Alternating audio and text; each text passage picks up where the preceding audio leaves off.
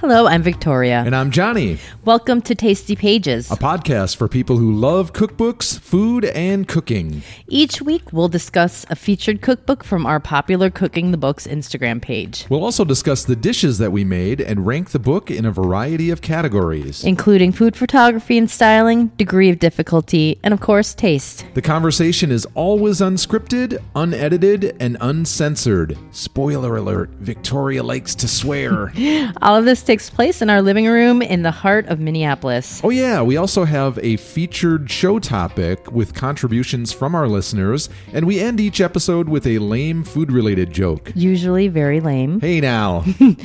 Join, us for, Tasty, Pages. This episode is brought to you by N Spice, makers of nutrient rich seasonings and spices. Spice was founded in 2016 by the Murphy family with a goal of delivering essential vitamins and minerals from natural sources. Each one of the products from N Spice contains 21 plant based nutrients. In addition to black pepper, seasoned salt, and Sri Lankan cinnamon, there's a fantastic chipotle barbecue, Cape Cod, and my favorite, chili lime. Spice is also committed to food equity, and every item sold provides a nutrient rich meal for an undernourished child. To date, N Spice has donated over 104,000 meals. Our listeners can receive 10% off their purchase by entering the code WeCookBooks at www.nspice.com. That's www.enspice dot com. This week's featured cookbook is Half Baked Harvest Every Day by Tieghan Gerard. Hi, Johnny. Hey Victoria. How's it going? I'm a little hungover from our Vegas trip. Right? It's been a few days. I'm I'm I'm, I'm rallying. I know. Yeah. I I ran 4 miles today. And my lazy ass decided not to go to the gym. I can't say that really helped, but uh I it, it, I feel good. I'm I'm I'm I'm here for it. Okay. Yeah. Oh, hey, did I tell you about? Um, I did tell you, but I'll, I'll. I I figure this is worth sharing with the listeners. This is my million dollar idea for the episode. Oh, I know exactly what you're going to say. Uh, All right, so we start this thing called the Cannes Film Festival, and we show nothing but James Caan movies: Godfather, Misery, Thief. May- maybe we give Scott Caan some love, and we show Ocean's Eleven, tie it into the whole Vegas thing. Mm. Yeah, charge admission at the door. It, it, wait, who was Scott Caan in Ocean's Eleven? he was like uh, one of the one of the eleven. No, I know. Was he the one that always was with Casey Affleck's Yes. character? Okay. yes, All right. you you remember. Uh huh. So yeah, that's that's my that's my idea. oh, sure. How are you doing? I'm Since that went over so well.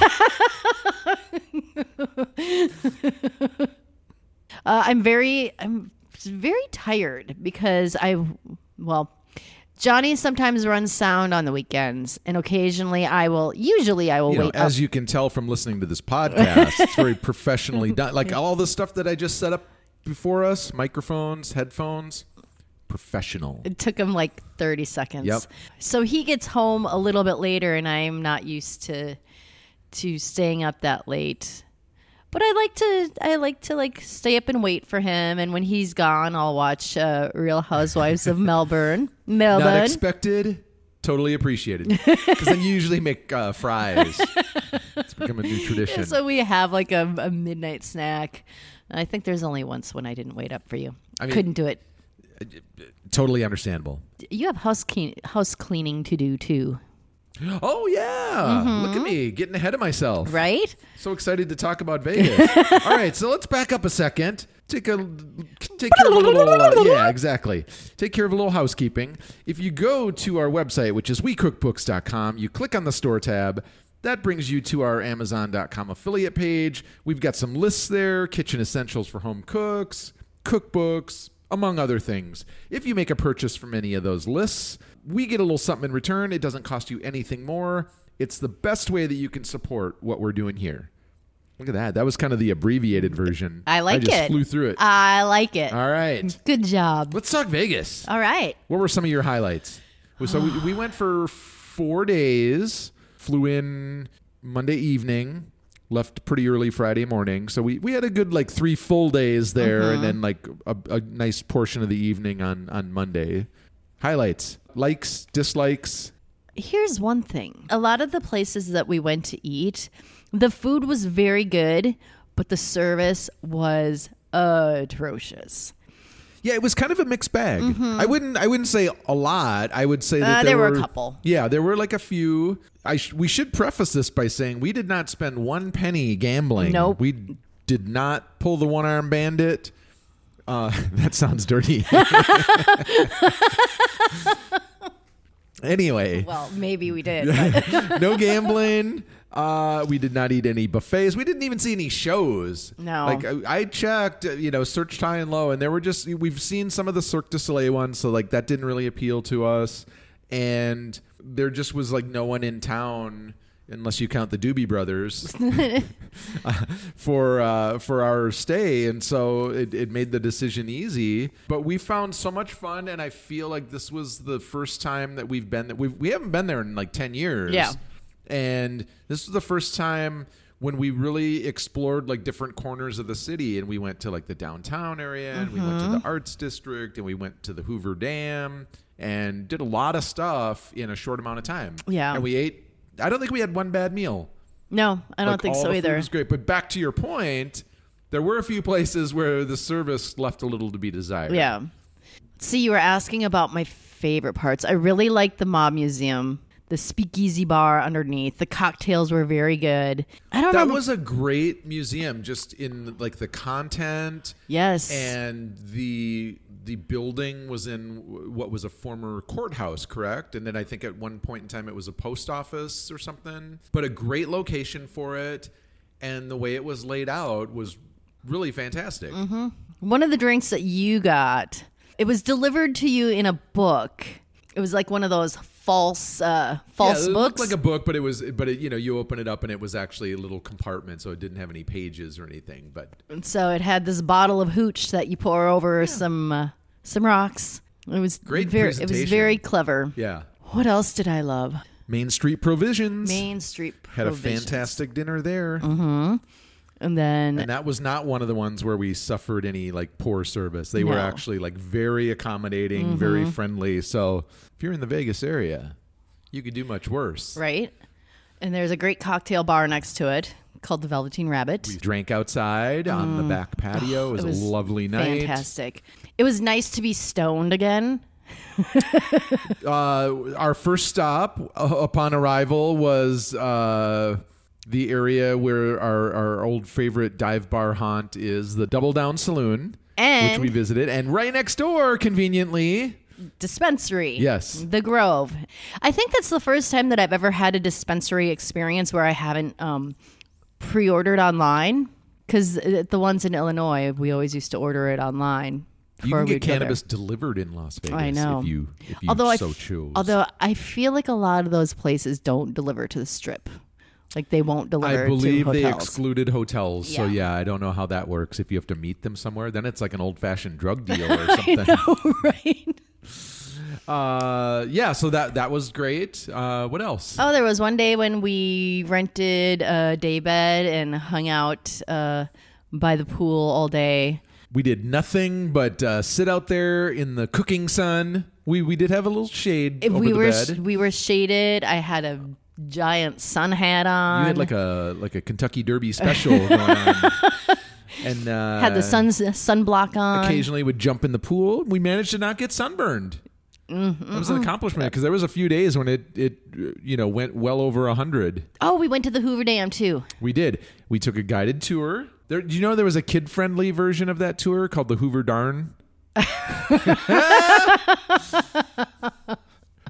we, we we did the adult version of it. No, but that was great. I, I mean, it was like about a three hour tour. Oh wait, three hour tour. Um, but uh, took you out there, stopped at all the important like points of interest. You can get like photo ops. Unexpectedly, it stops in the town of Boulder City, and there's a public park that has a whole. They're like packs of mountain goats. There you go. Uh, sheep, Mountain sheep. bighorn sheep, Yeah. and they just roam, chewing on grass. Staring at you. They're completely unbothered by people. yeah, and there's and there's like dozens and dozens of them. Yeah.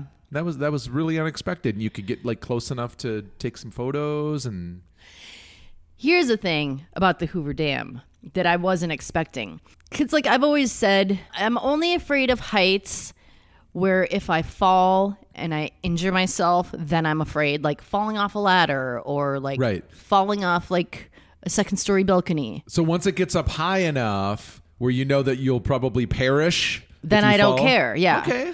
But oh, this did not apply at the Hoover Dam because when I, you know, they there's a bridge and then you can go and like kind of lean over and look at the Mm-hmm. Hoover Dam, and I could not lean over. I was like getting dizzy. It, made my was- knees buckle, and and I, you know we've seen plenty of photos. This was our first time visiting.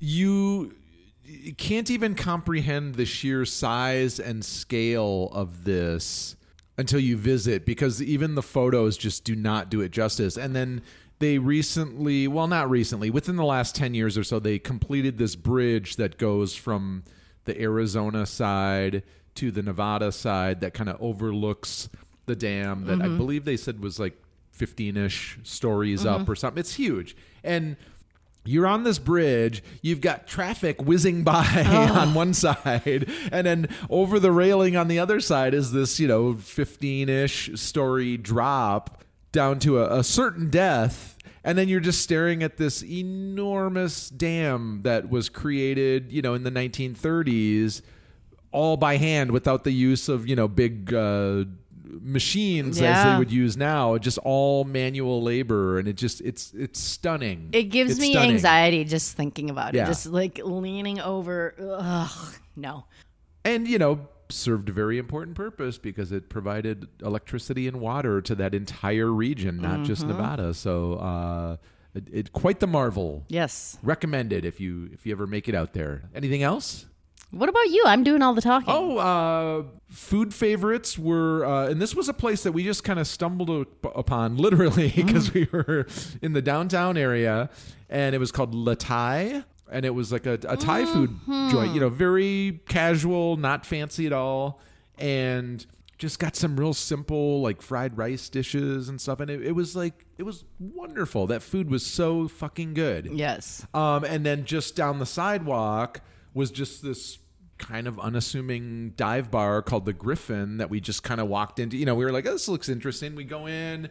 It's like these plush vinyl booths Oh, it was great. sitting in front of like an open fire that they they had going and then we just kind of sat up at the bar there was like very few people in there there was like some regular that was like way too drunk to be served any more alcohol and she was like swearing into the oh, bar Oh yeah, and- I forgot about her. I mean, it was it was just like one of those experiences where you really got a taste of the local flavor.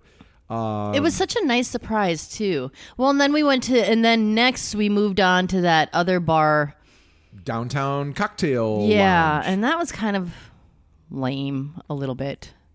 it was okay. It, seemed a little run down because I think there was probably a time when it was very popular and kind Yes. of fancy, and it seemed a little tired and old. That that is that is that's a good description of it. I mean, the, the cocktails, cocktails were, were great. great. They're you know they're they're pricey because that's what they do. Uh, you know, it's a craft cocktail bar. Um, I didn't have an issue with that as much as just you start looking around. There's hardly anyone in there.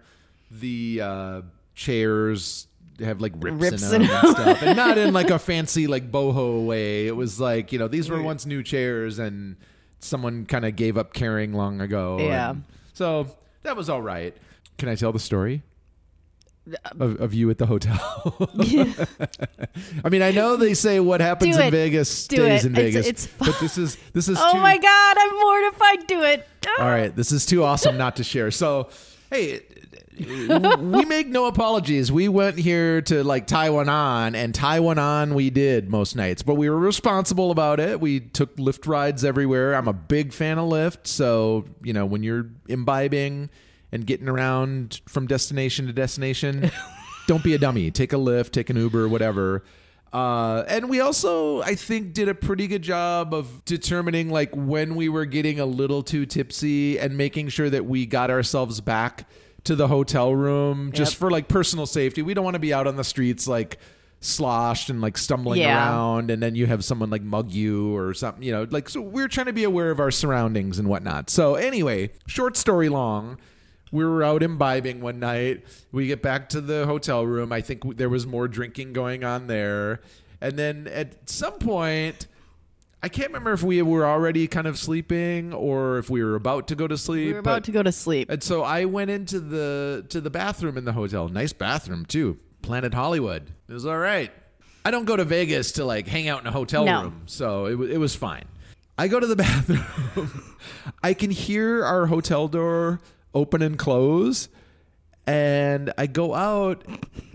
Victoria's not there anymore. She got up. All you had on were a pair of sweatpants. Nothing on top Oh Jesus! uh, I open the door and I see you kind of like walking down the hallway with your hands over your breasts, and I was like, Victoria, what are you doing? Of course, I was covering my boobs. I'm modest. I know. But you don't remember this at all. I had to I remind you the following day. I don't So- remember it. I wish I did because it's and- fucking and all you did hilarious. was, like, you, you mumbled like, ah, I, I was looking for you or something. Why you thought I had went out, went out into the hallway or something? I mean, fortunately, you were out there for just like seconds, and then like as soon as I was like, Victoria, come on back, like you, you kind of stumbled back into the room and probably promptly went to sleep or oh, I'm such an asshole. no, it was great. It was a really funny moment, and until the day I die, I will laugh about it because it was awesome. I And- can't. I can't believe I had the frame of mind to like actually cover my boobs. right? Like when you don't remember going out in the hallway at all. I, oh. you know, so if, if you were staying in the Planet Hollywood during that time, you really missed out on seeing Victoria's fantastic rack. That's all I'm saying. Oh, thank you, baby. Um, all right. what are we drinking, by the way? we are drinking a spicy mango margarita. Back on the margarita. we train. are back on the margarita. Man, we had so many fancy cocktails in Vegas. I kind of just wanted to go back to simplicity. if, if you count uh, making simple syrup, juicing limes, getting some uh, spicy salt ready to rim the glass, Right. Uh, simple, sure, Sure. Dirtying up our blender, just a little something you whipped up. All right, so let's talk about what we just finished up. We just finished um, California Living and Eating by Eleanor Maidment. Um, that was a good one. It was. Yeah, yeah. We'll we'll have some thoughts about that when we get to uh, actually discussing it on a future episode. Um, you're still working on fabulous modern cookies. By Chris Taylor and Paul Arguin. So you made two things from there, right? Yep, I made the raspberry lemonade cookies, and then just yesterday I made this uh, smoked almond bark. It's it's like a cookie, but it has no eggs in it, and it's like spread out onto the sheet pan in like one big sheet. Um, it's got smoked almonds had a little bite, but that's about it. I, Yeah. I'm looking forward to having some later on tonight. it's got some sea salt caramel chips in it and some chocolate chunks. Yeah. Go you. yes. Um, and then we just are well tonight. We're going to be starting uh, a new book, "I Dream of Dinner" by Ali Slagle. So we're actually gonna do we're gonna feature that one That's- instead of just do a one off. Yeah, I think Okay, so. Yeah. all right. There's some good stuff in there. Okay, I'm here for it. Um, and that that leads us into what's for dinner tonight. We are doing a surf and turf because Johnny is making a ginger scallion soba shrimp Situation. situation from this book, and I'm having a giant steak, and we're having some uh, asparagus with it. Land and sea, Land and sea. beef and reef, That sounds really slaughter dirty. and water. right? Should I keep going? no. Oh, okay. Why don't you like fun? Oh wait, here's a funny thing. Johnny went to go uh, empty the recycling. He's like, "Yeah, I saw there was a, a crystal geyser a box cardboard box, in there." He's like, "That'd be a good porn name." Crystal Geyser. See, This is what if you were married to me. This is what you would experience: nonstop comedy at at the house in my presence. Um, all right, let's talk about our show question. And this was a good one. We put this out mere 24 hours ago, Mm-hmm. and we got an overwhelming amount of response. So my apologies if we don't get to all of these. Otherwise, this is going to be like a two-hour episode. But I was really kind of surprised by the amount of replies. People are passionate about what their favorite cheese is. People love cheese. which is the question. You want to start us off? Yes. Uh, Joseph P said Cotswold. Otherwise known as pub cheese. Yep.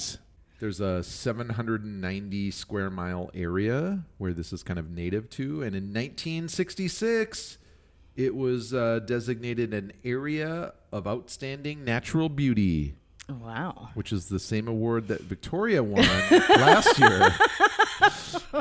right? Yes, that's exactly it. You're in good company with this, with this cheese. Go ahead. Victor K said anything that's wrapped in plastic. Uh, Corey B said Swiss or pepper jack. Okay. Uh, Cat B said feta. That- That's the first of many votes for feta. Yes. People like their feta. They like their salty cheese. Um, both Melissa G and Deanna K said Gruyere. Which is kind of a hard Swiss. Oh, it's but it's a little bit more um, sharper than Swiss. It's oh, it's one of my favorite cheeses. Kimberly M said, impossible question. A good Gorgonzola or Brie or an Irish cheddar or a Wisconsin curd. Squeaky fresh from the dairy. And she also loves a Cypress Grove purple haze. That's, That's- a good choice. that is. Yes. Uh, Bill S said a nice hard cheddar. Okay. And then uh, our friend Cairo C. Uh, I'm going to butcher this name. Do you know how it's pronounced? Uh, I think it's Fourme d'Ambert, okay. but I think so. And you you did a little research on this because you know Well- we're, we're not we're not half stepping in this show. It's So- um, it's a it's like a French blue cheese. okay. Um, I'm not gonna like. Is it- blah, blah, blah. Is it native to like a specific area, or I would assume? I didn't look that up. I just Okay. want I just looked it up to see exactly what it was. Okay. Um. Yeah. Uh, Shelly C said the same thing. She, well, she had mentioned that it was in her top five because she is a cheesemonger. Yes, I was going to say a good friend of ours that we've known for decades that we used to work at record stores Uh-huh. with, and now she is a uh, serious cheesemonger, actual cheesemonger. Yes. That's her. That's her gig. Uh, but her favorite one now is uh, Alp Blossom. It's a raw milk Alpine style cheese. It's covered in all these beautiful. Uh, Yeah, that's Alp like ALP as in Alpine, like you said. it's covered in all these beautiful colored flowers. Yeah, if you Um, do nothing else, look it up because you'll see photos and it's it's gorgeous. It, it's super. you won't pretty. want to cut into it. I know, right? You'll just want to stare at it. Uh, Iris F said brie. It's just timeless. Timeless brie. Mm-hmm. Our friend uh, Jen M said uh, manchego, which is like a sheep cheese native to Spain, Mm-hmm. aged anywhere from sixty days to two years. I discovered I kind of like the young manchego as opposed to the aged one, which is funny because I usually like my cheeses more You prefer aged. manchego's earlier work I over do. their the later older- work sucks, man. Yep. Typical hipster. right?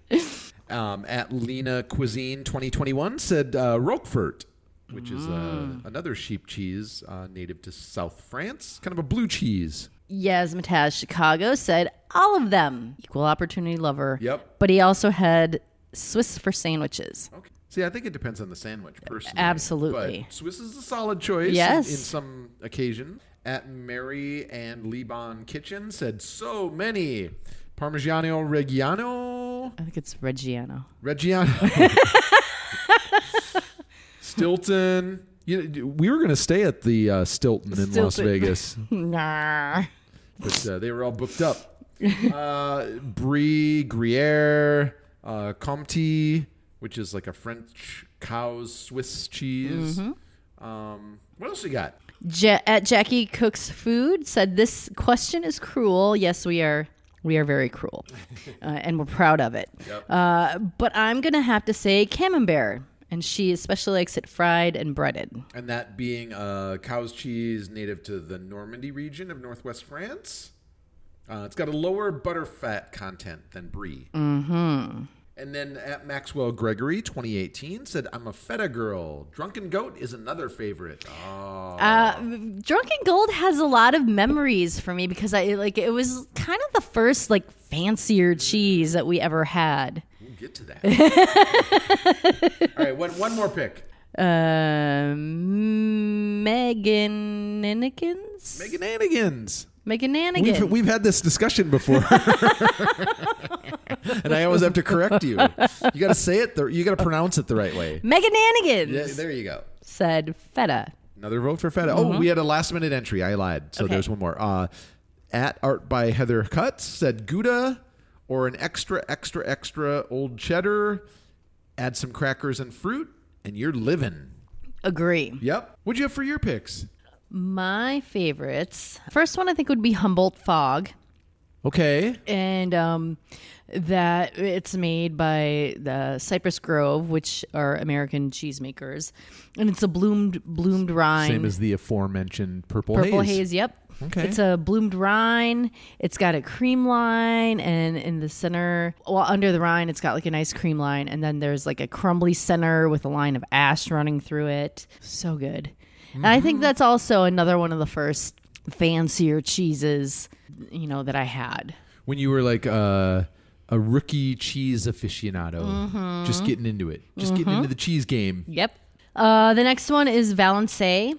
I have not been able to find it anywhere. Tell us about Valençay. It okay. Well, it was on the cheese the cheese board at uh, one of the restaurants that I worked at. Was that your Um, first exposure to it? Yes. Okay. It's pyramid shape. It's got an ash rind. It's made out of goat milk. Um, I can tell you this: it makes a wonderful sandwich when you pair it with some. Uh, You can do it. I believe in you. right? A little cheese humor for you. It makes a wonderful sa- sandwich when you pair it with some goat leg confit, and then you stick that under the broiler. Was was that a special on the menu? It was my special. It was a on special on Victoria's Uh, menu. It, it was what I would eat for like my meal every day, and then the bartender would be like, "Hey, can you make me one of those?" Yeah, and I Off have menu item. off menu item, and I have not been able to find it anywhere. And I usually ask every time. I was looking on one site, and it said that it was uh, pasteurized, but in the reference book that we have, it says it's raw, raw milk. And the last time I asked a cheesemonger, they were like, "Yeah, um, the regulations for like." Where are you That- asking at? Because I, I feel like the people that work at Aldi would probably get pretty annoyed if you were like, Oh "Hey, God, do you have a shut nice Valençay?" I think it was at Kowalski's. Carry on, But they said something about how it was really hard to get that over because it's Inter customs, unpasteurized. yeah. So- Which is interesting because one of the cheeses that um, someone else mentioned in their list, I don't recall which one it was, but it's but it's also like an unpasteurized cheese as well. So I was wondering if it was like widely available within the U.S. or not. What else you got? Anything else? Yes. Um, a plus. It's a washed rind. It lo- it looks like your standard brie or camembert. Um, it's washed rind. It's cow's milk. It has a stronger flavor, and the more it ages, the more custard like the cheese gets. Does it have a gooey chocolate center? Pretty much. and then the last one is Gorgonzola Dolce. Yes. On my list as well. Okay, well, I'll let you talk about that then. I, I don't have anything to say about it other than I fucking love it. I think I introduced you to that you too. Did, you very much did indeed, and it and we we still and it, and it's available at our little like kind of like regular chain shitty grocery store in the neighborhood, which is kind of surprising. They have some decent cheeses Yeah. there. Like The, the, the, someone in the cheese department's an overachiever, Mm-hmm. an overachiever. Because they carry stuff that uh, they, they, it's better than it needs to be. yes, Because people are probably just running in there for like blocks of uh, pepper jack yeah, and, and stuff like that. Kudos to them. yeah. What else you got? Anything else? That's it.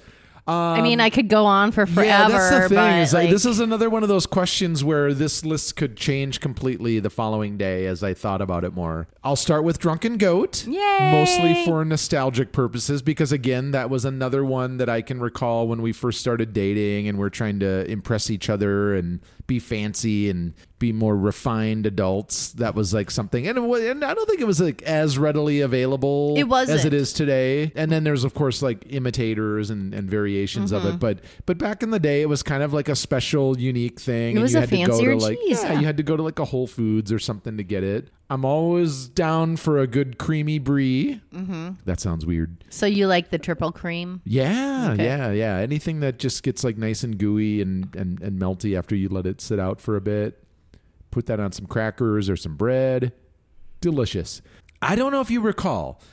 There was like a semi hard cheese that we used to enjoy that was kind of lightish orange, buttery color, had like this nutty, slightly sharp flavor. I believe it had holes resembling Swiss, but not a lot of them we used to get it a lot. It was probably at one of the stores that we would frequent. And for the life of me, I can't really remember much more beyond that or like the name of it or anything. It was just like when we were putting together a cheese plate or something. Can you believe I actually don't remember? Uh, I know. I could be misremembering some of these characteristics or something, but, You're just like, making up this fucking cheese in your head. In, in my dreams, it exists.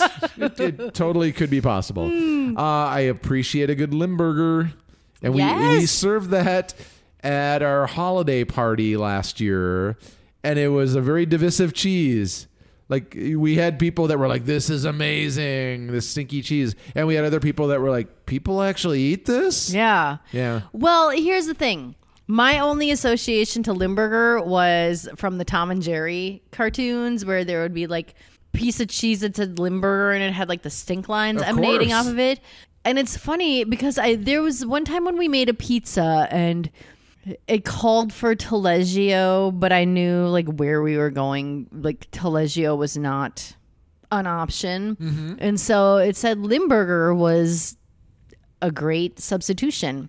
And we And got it it. was. Yes. And Taleggio would be another one of those that is on my list too. Because Okay. it's nice and funky and. Yeah. Okay. Uh, halloumi. Yes. I'm a sucker for good, Squeaky you know, cheese. yeah, slicing it up uh, thin and then frying it. And I'm, I'm just, you know, I, I think most people do not associate being able to like throw cheese in a frying pan and get a nice crisp crust on it. And it's just, it's a unique cheese, and I appreciate that.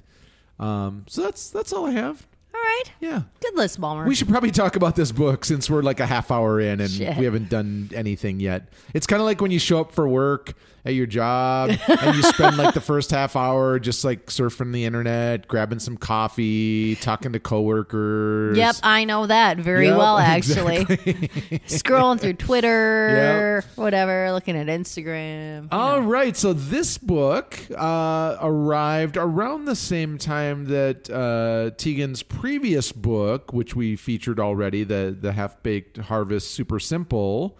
We got them both around the same time. This one features 120 flavorful recipes focused on kind of like what she uh, classifies as like flexible eating.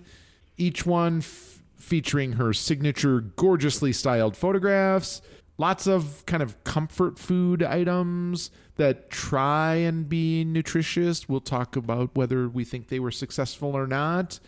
Each recipe also includes a handy set of icons that will indicate if it's uh, things like dairy free, vegetarian, gluten free, under 30 minutes. Yeah, that kind of thing. So I guess without further ado, we'll dive into the dishes we made and then we can discuss them in a little more detail.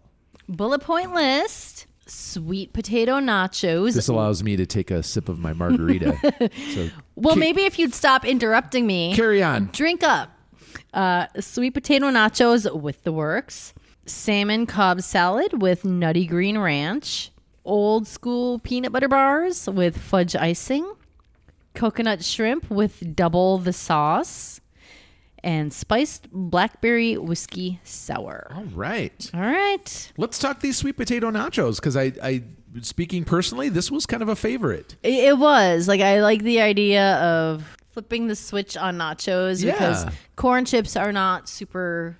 I mean, corn chips are fried; they're not super healthy. Yeah. So, might as well get something in there like sweet potatoes. And I think this is something that we've made a, a time or two since, Mm-hmm. um, because it's it just lends itself to like a real quick and easy meal that you can toss together using like a variety of things that you might already have in your pantry. So it's, a, it's a good pantry cleaning, refrigerator cleaning Yeah. meal. So the sweet potatoes um, get seasoned with onion, oregano, red pepper, smoked paprika, chili powder, cumin, garlic. It's like half of the quarter, well, maybe an eighth of our seasoning cabinet.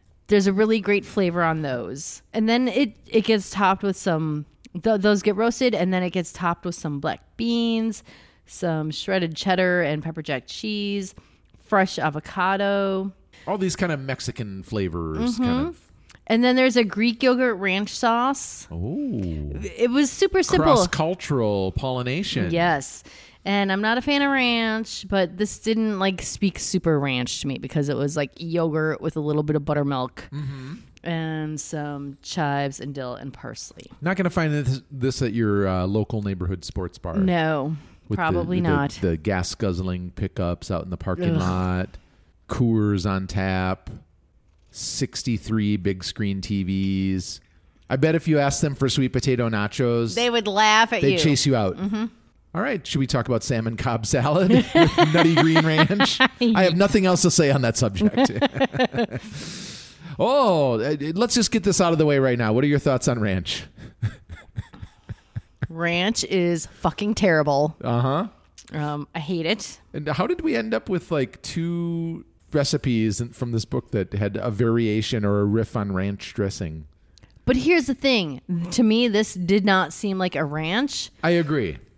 Because it was like well it called for cashew butter but we weren't about to buy a whole thing of cashew butter so we got like one of those little packets of almond butter mm-hmm. so we used that and then I had lemon juice dijon parsley basil garlic like there was no buttermilk or no sour cream or mayo which is like key components for a ranch dressing i mean like the And that that's kind of typical of most of these recipes in the book. They're they're kind of like take something familiar and then just put a little spin on it. Mm-hmm. Maybe in an effort to make it more healthy, maybe in an effort to make it easier, maybe or to like attract like a lot of people like ranch dressing. Yes, correct. So we'll just say it's a ranch. Right, right.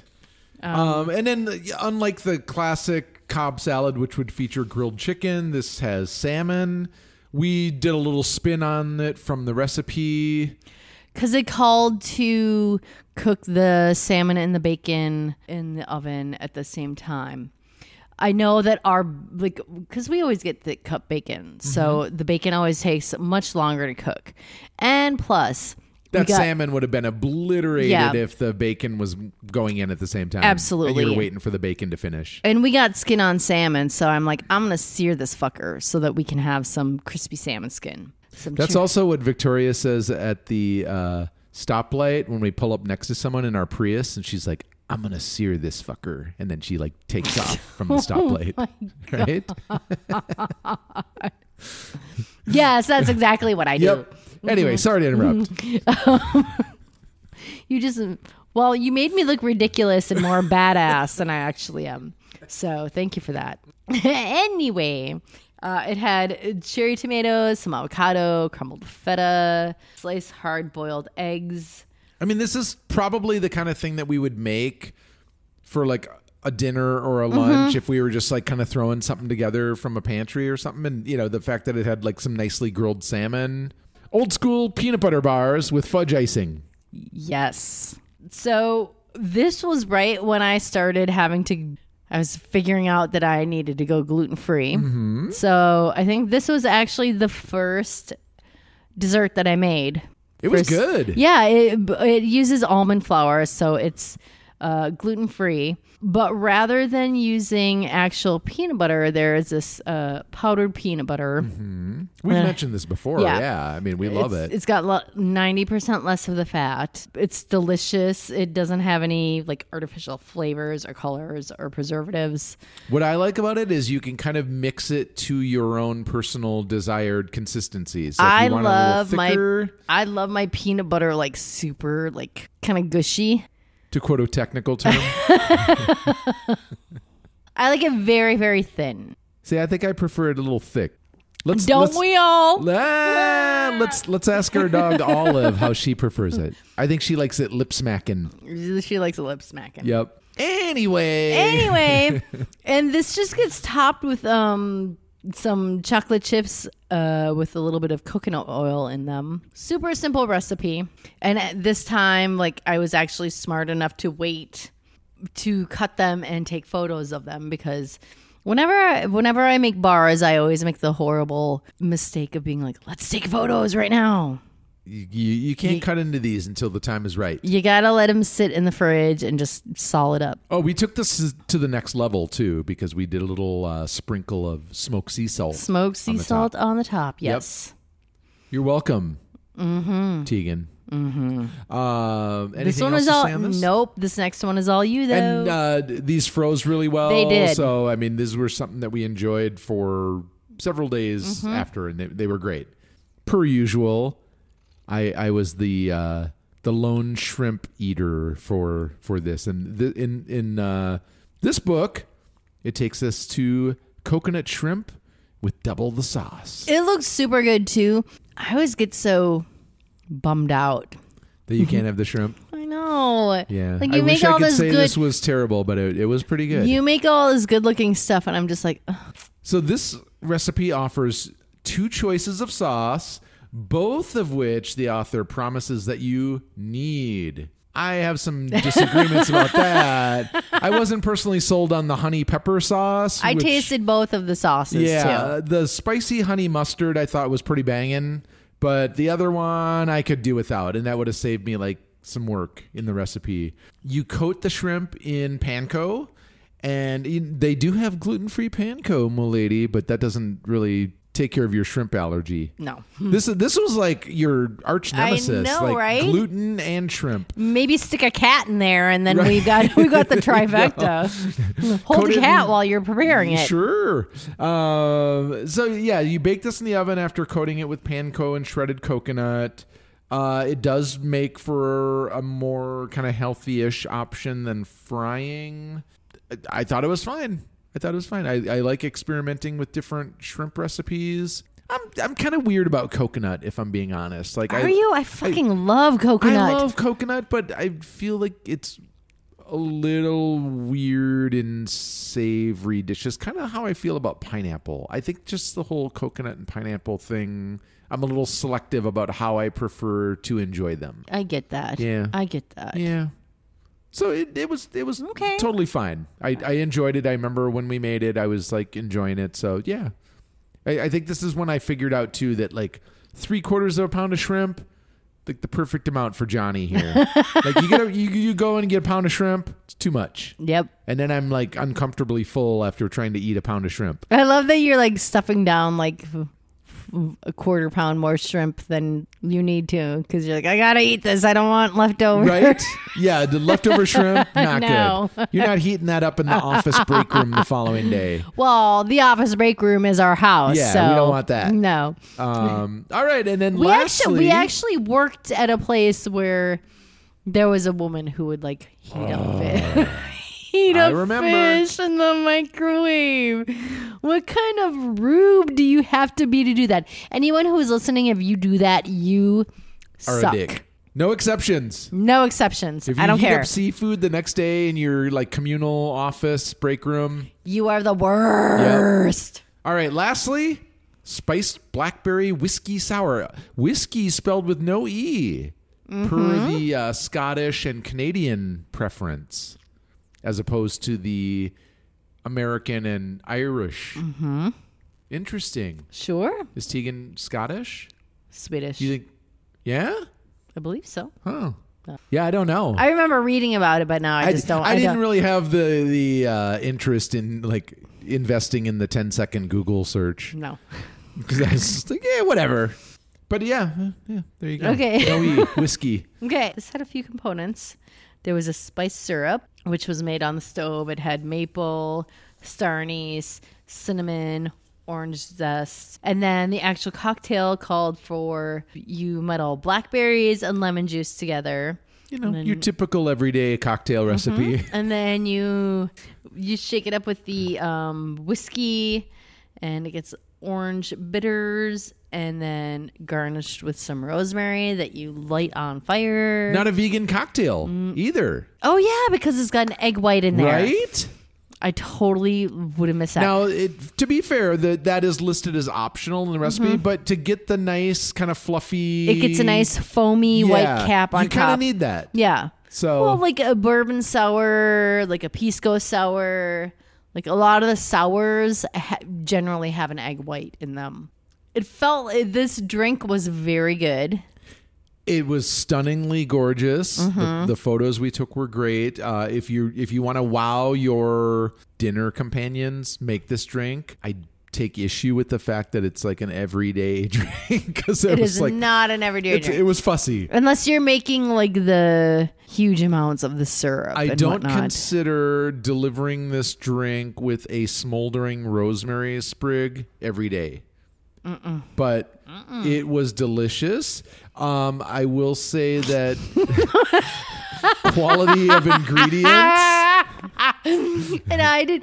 I had one sip because of this, uh, what he's going to talk about. Because I was like, I don't want any part of that. Yeah, so quality of ingredients is key. Um, no reaching for that uh, bottom shelf bourbon or the jug of log cabin maple Log syrup. cabin, you asshole. which which kind of sucks because now like I, I ended up throwing that away and we actually have like this nice bottle Yeah. of uh like artisanal bespoke boutique maple syrup mm-hmm. so We're so fancy. yes But yeah, he used. He, used Did we log. make this with log cabin? You used log cabin. I was like, Uh, I'm piecing out of this. I don't Yeah. want any part of it. I had like a sip of it, and I was like, it's good, but mm, should we move on to the most critical amazon reviews Uh, it was the worst most critical Amazon reviews. It should be noted that at the time of this episode, there were over 1,600. This book just came out earlier in the year. yeah.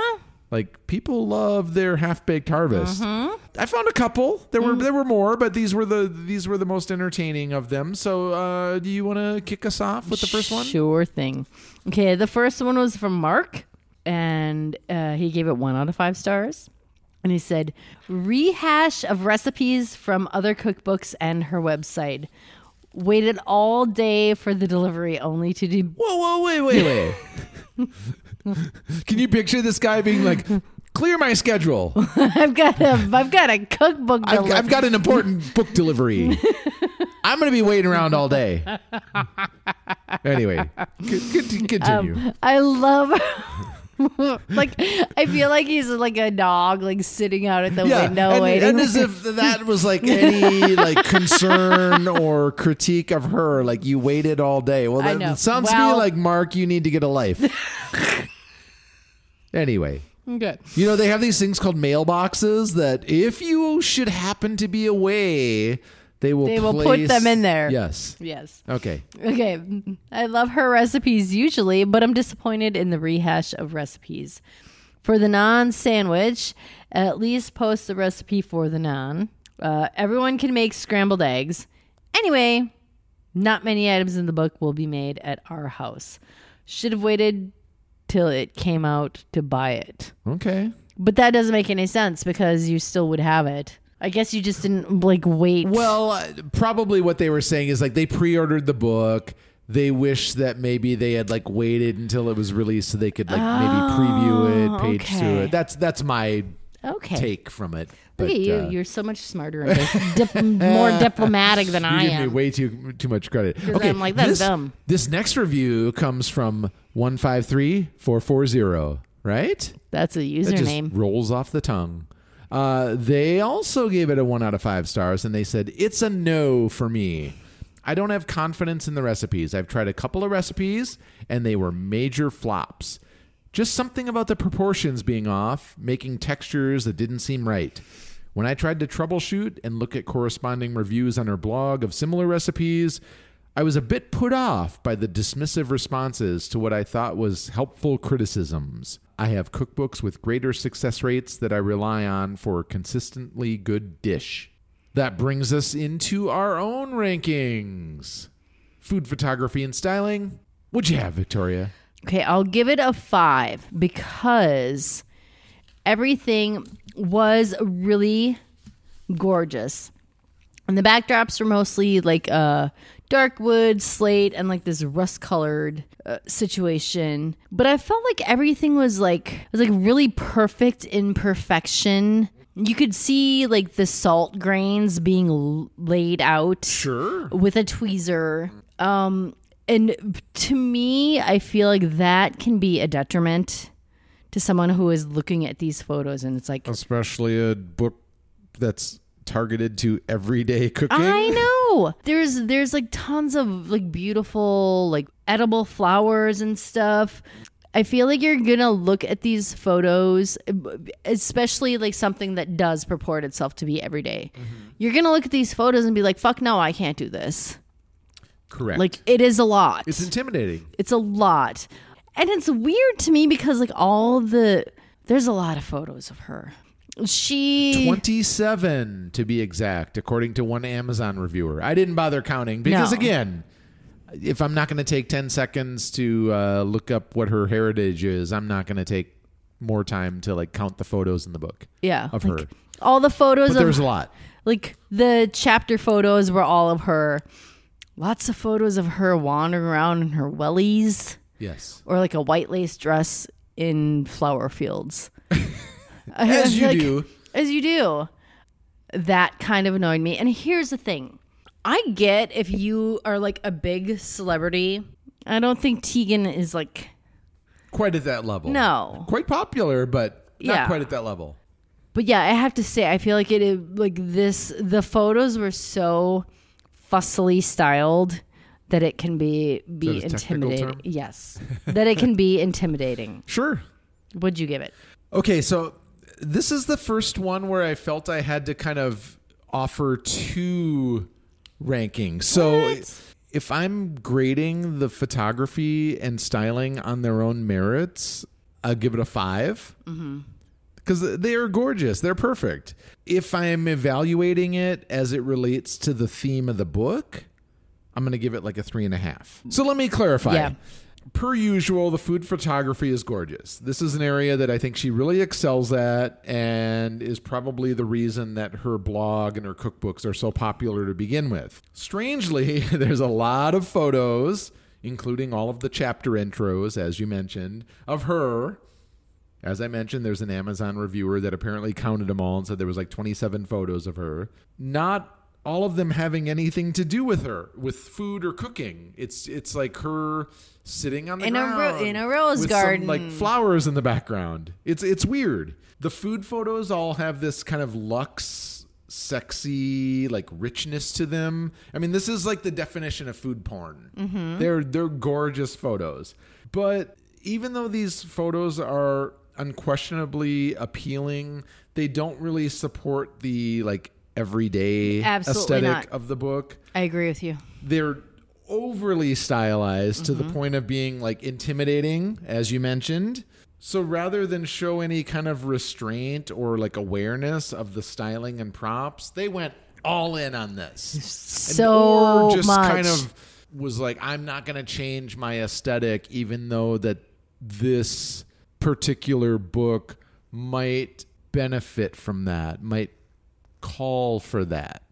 And so that's where I really have a problem with these is is is you you should have enough awareness of like your brand and the theme of this book in particular to know when maybe it's time to exercise a little restraint. Mm-hmm. And rather than do that they just kind of shoehorned all this stuff in there or just refused to really adapt or change or something. So th- that's where my rankings kind of came in is like, you know, if you're just looking at these purely from a photography and styling point of view, then five all around, no Yeah. question. Agreed. But as it relates to this book, was it like the best option? Not at all. Mm-hmm. At all. So three and a half. Okay. Design and layout. What'd you give it? Another three and a half. Okay. The font size is too small. I feel like with the design and layout, she's she's kind of swimming in the same waters as Magnolia Table mm-hmm. and going for that vibe and I, and maybe she you know she's probably already well on her way to like branching out into other things besides food and like beauty and fashion and this and that like trying to create like a whole brand with what she's doing that probably explains some of the like author portraits within the book and, and the amount of them and the fact that they have really nothing to do with food. The dedication at the beginning of the book thanks the HBH community and reads, I hope this collection of recipes brings new delicious ideas to your kitchen. I don't know how to interpret that. Is it that these were a collection of recipes from the blog or the website, or is she just referring to the book as like a collection of recipes? You know what I'm saying? Because there was some critique about whether yeah, these were the, like their their re- the recipes are recycled. right, and so I almost feel like maybe she's alluding to that at the beginning, like you know, hey, this is this collection of recipes from the blog. Thank you for supporting me. Blah blah blah. Oh, okay. I definitely got that vibe where uh, these are not. There wasn't a lot of time spent on like creating original recipes. It was more just recycling things that you probably had access to previously, or they were just like a spin on something that already existed. So, for instance, an astute Amazon reviewer pointed out that in the original book, there was a recipe for a molten chocolate cake with whipped vanilla mascarpone. Is that how you pronounce it? Mascarpone. Oh. Uh, but I always mispronounce it.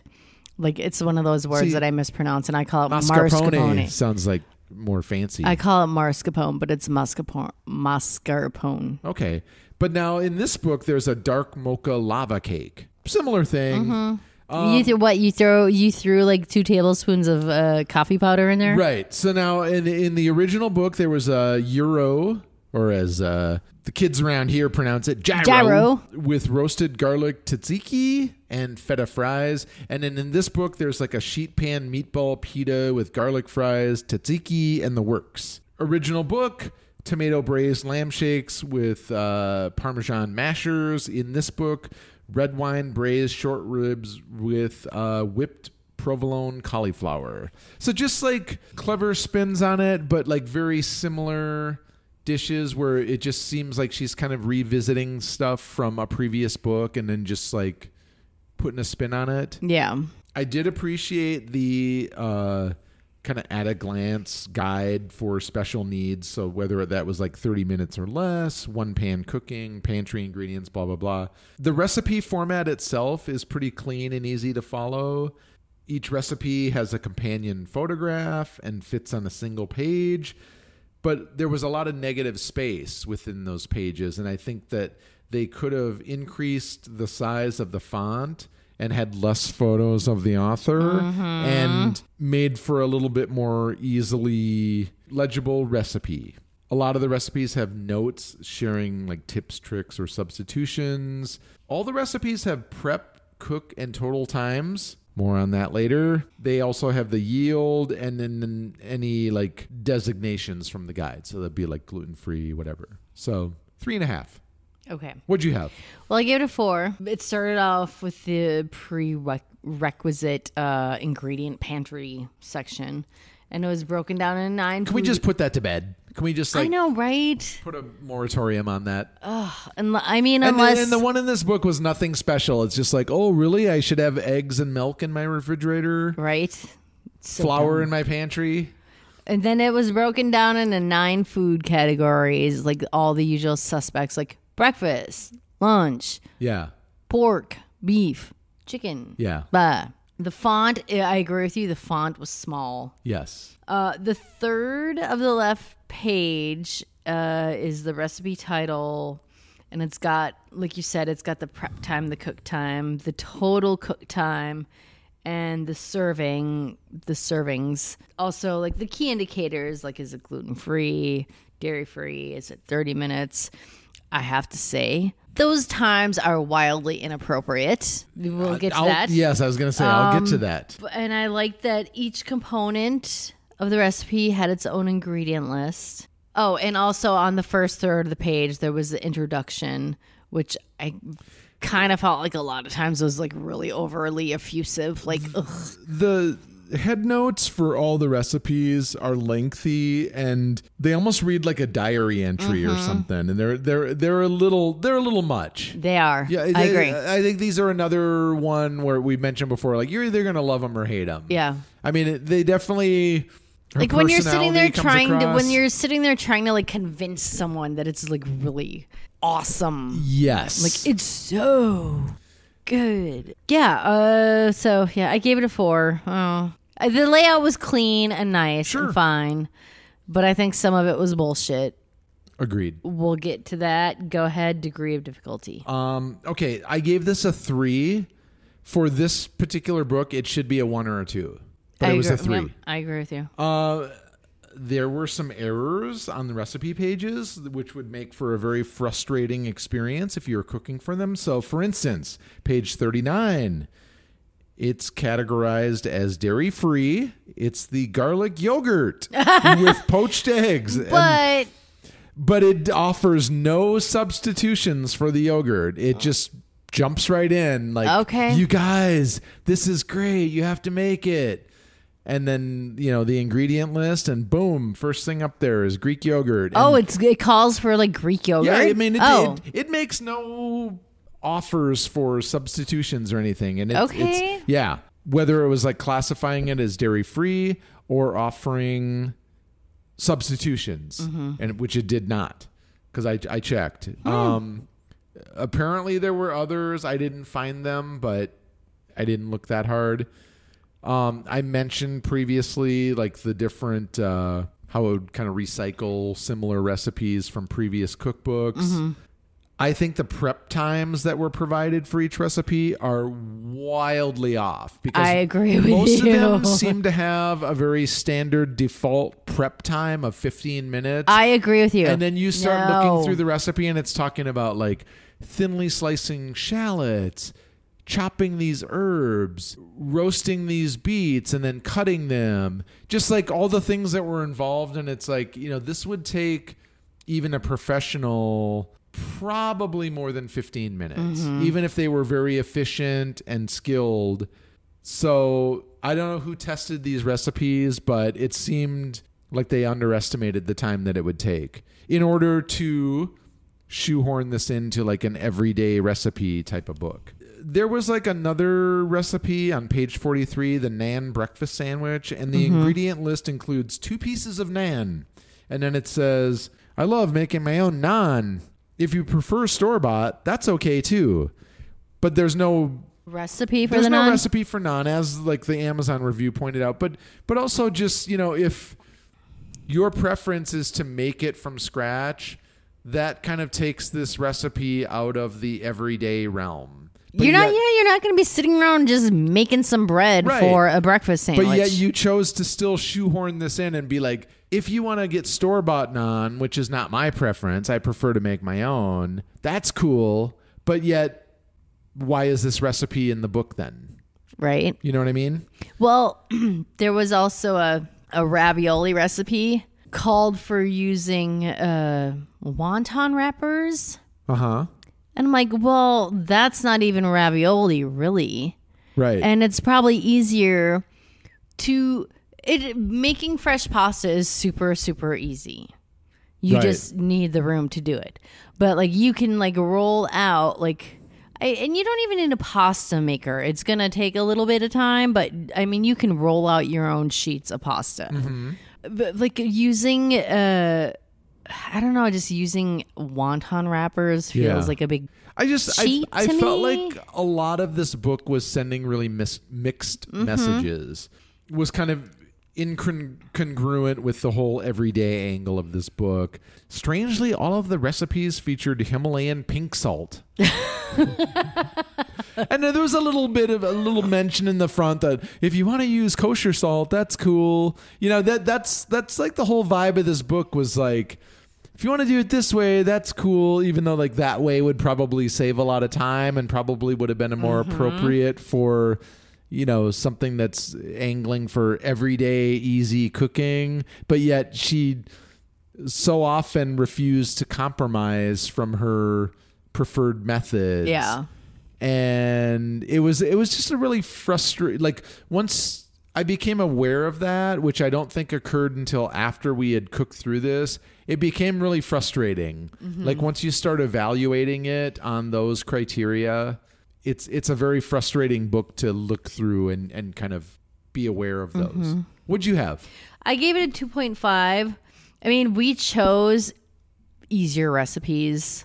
Some of the some of the uh, recipes in the book had larger ingredient lists, which I think would scare some people off. Sure. That in combination with the gorgeous food photos. Mm-hmm. Well, and here's the thing too. I feel I, I don't know. Does this go into taste? I feel like maybe what I'm going to say next should go into taste.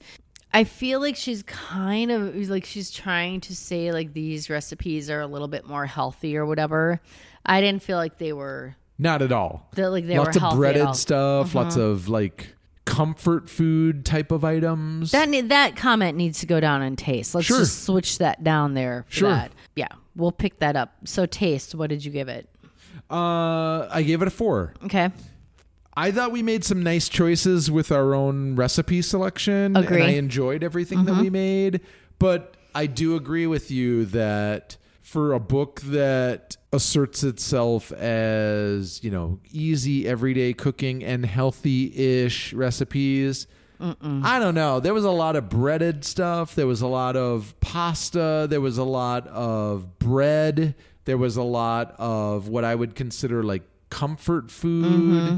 I think you could do better if that's the angle you I, I I feel like there was a disconnect between the promise of the book and then the actual recipes. Yeah. Well, and especially especially since she's like on a farm and whatever. You Yeah. have plenty of great produce. I'm sure there's stuff that you can grow.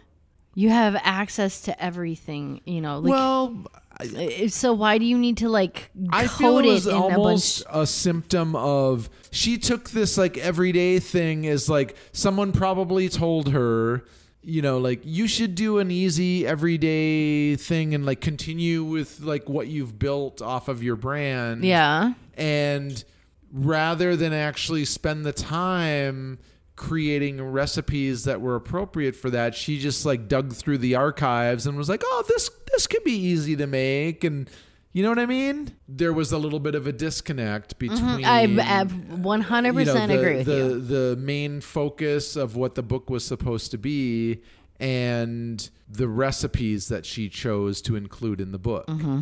It just came across as like these are healthy-ish when in reality they're it's kind of a mixed bag. Some were, some weren't. Yeah. And I don't know. What did you have?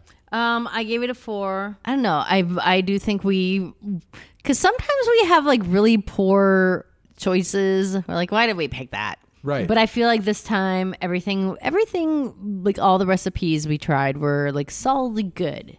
Yeah, in light of some of the other criticism, I feel like we did okay Yeah. with like the dishes that we chose. But I feel like there was nothing extraordinarily like original in the book. I think that's fair. I mean, a twist on a Cobb salad. Yeah. Ooh, you know. Uh, Well, and you go into any restaurant, they like usually like in the options there's like an option to get like turkey or salmon or whatever. Like Yeah. that's not anything new. Okay, that brings us to our gastro obscura portion of the show, exploring the weird and wonderful culinary traditions, experiences, and ingredients. Where are we going to this week, Victoria? Okay, so we are going to Casu Marzu, Italy. And I don't know how I'm going to get through this. Um, it's maggot pecorino. Come again? Maggot pecorino. Oh, okay. Okay, so like think of like Hey, I, I like how you kept this in the cheese realm. I know, though. right? I'm pretty smart, huh? But you, you kind of lost me at the maggot portion of it. So okay, like y- you're slicing into a nice wheel of like aged pecorino. You open it up, and there's like this wriggling mass of maggots in there. Nope. Um, Hard pass. If it's in Casu Marzu, that means everything is perfect.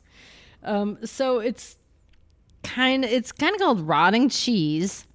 That's an understatement. Mm-hmm. So the cheesemakers, okay, they they start the process by cutting a small hole into a wheel of sheep's milk cheese, and then they leave it outside. And the flies slip into the openings and they lay their eggs. So this is intentional. This wasn't it's this. it absolutely is. Although maybe this started as an accident at some point, like someone accidentally cut a hole in the Mm. cheese, and this is what happened, and here we are. Gross. Okay, so ugh. so so the flies lay their eggs and the larva hatch. Their larvae hatch, which are maggots, and those excretions b- from the maggots they break down the cheese.